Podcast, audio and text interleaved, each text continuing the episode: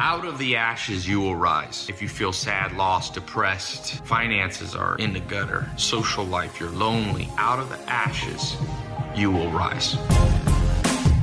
Here in my garage, invest in yourself. Always be curious. Don't be a cynic. Sleeping on a couch in a mobile home with only $47 in my bank account when everything's burnt to the ground, when you're sad, lost, and depressed, and everything's at rock bottom, you get to rebuild the exact and precise way you want the damn thing rebuilt. Health, wealth, love, happiness, each of these four goals. In case you missed the last episode, make sure you go back and check it out. Here's what went down. Now people don't laugh so much. That'll be you. That'll be you.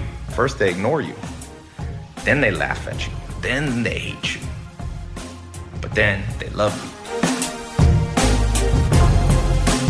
Coming up today. If you can't focus, I promise you, you will always be broke. That's just how life goes.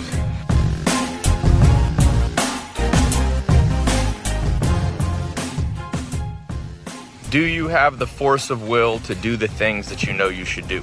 This is my thought of the day on 4th of July. I'm visiting Palm Springs. Um, and, you know, when you think of Fourth of July, Independence Day, you think of all the sacrifice that people have made, and and in the modern world, you and I, is very easy to lose our force of will, character.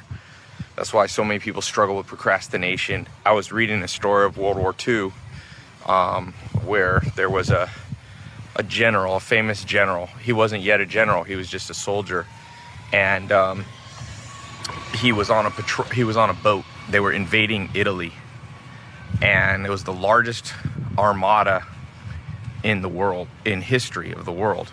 Like 10,000 boats or something were going on the Allied forces. And as they were on this boat, their instructions were to go like a mile from the border of Italy.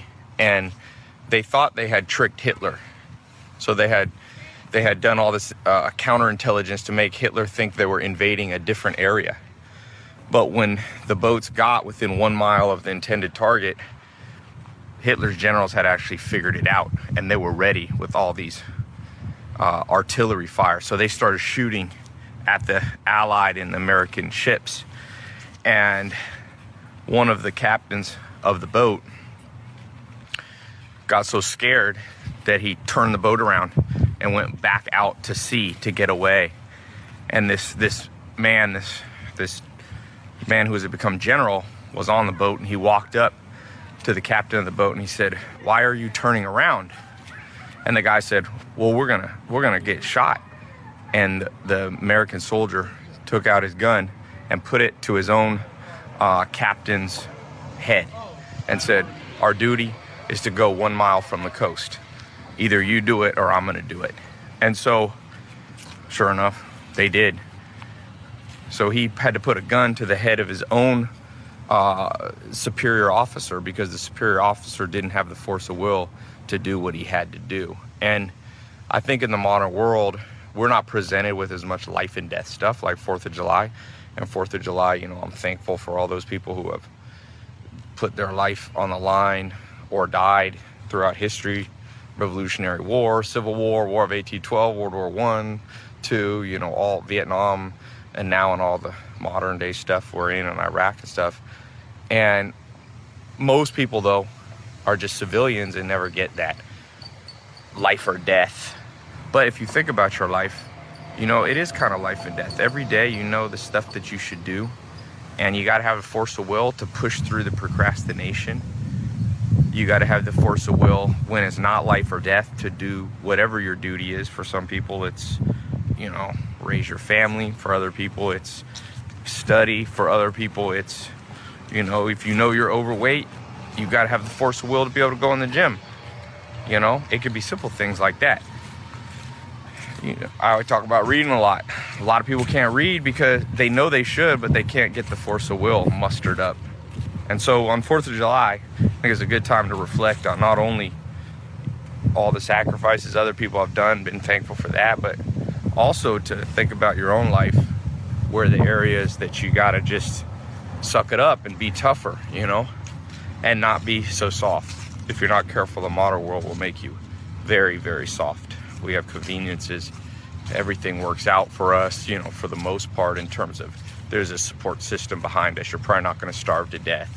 You're probably not going to get shot at. You're probably not going to be completely destitute. But you're to have to dig deep within and just start doing, you know, you can make a simple list.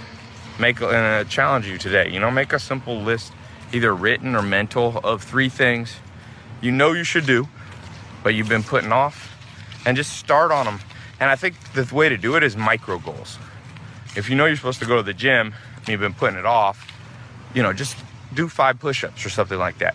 If you know you should read, read. If you know you should spend more time with your family, just spend 20 minutes with one of your kids or something like that. So that's my thought of the day. How to change your life in 10 minutes. We got boxing going up here. We got Tangoose, Ricky. Tangoose. you guys, we got Courtney and Ashley. Hey. guess what astrology she is? Leo. She likes attention. We got a pro volleyball player here. Say hello. Not quite pro. And Hey. somebody who does not weigh a lot.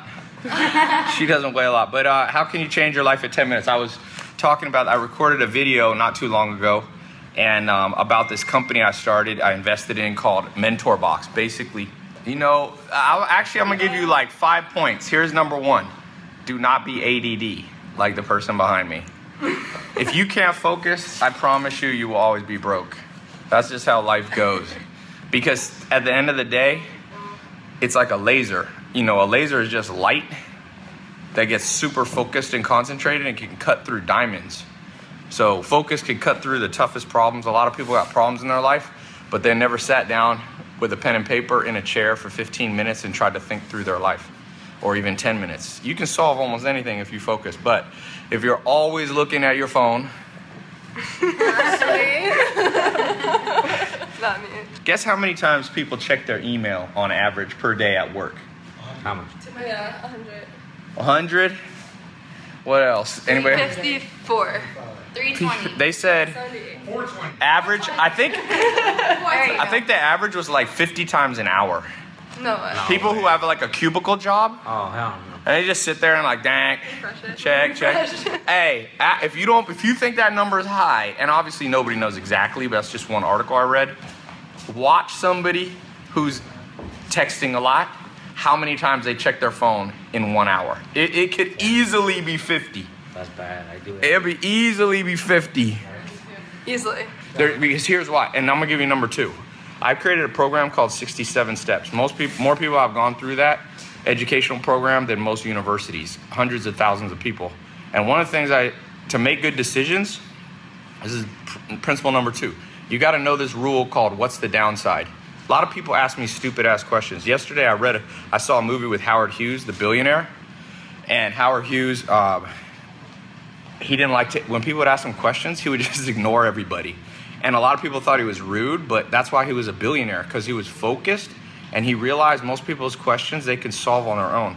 So here before you ask a question like a decision ask yourself what's the downside? If so if you go should i? Because what i was telling i'm telling some of my guys that work with me i was saying we're filming this on facebook but what's the downside of filming it on a nice camera? There's zero downside.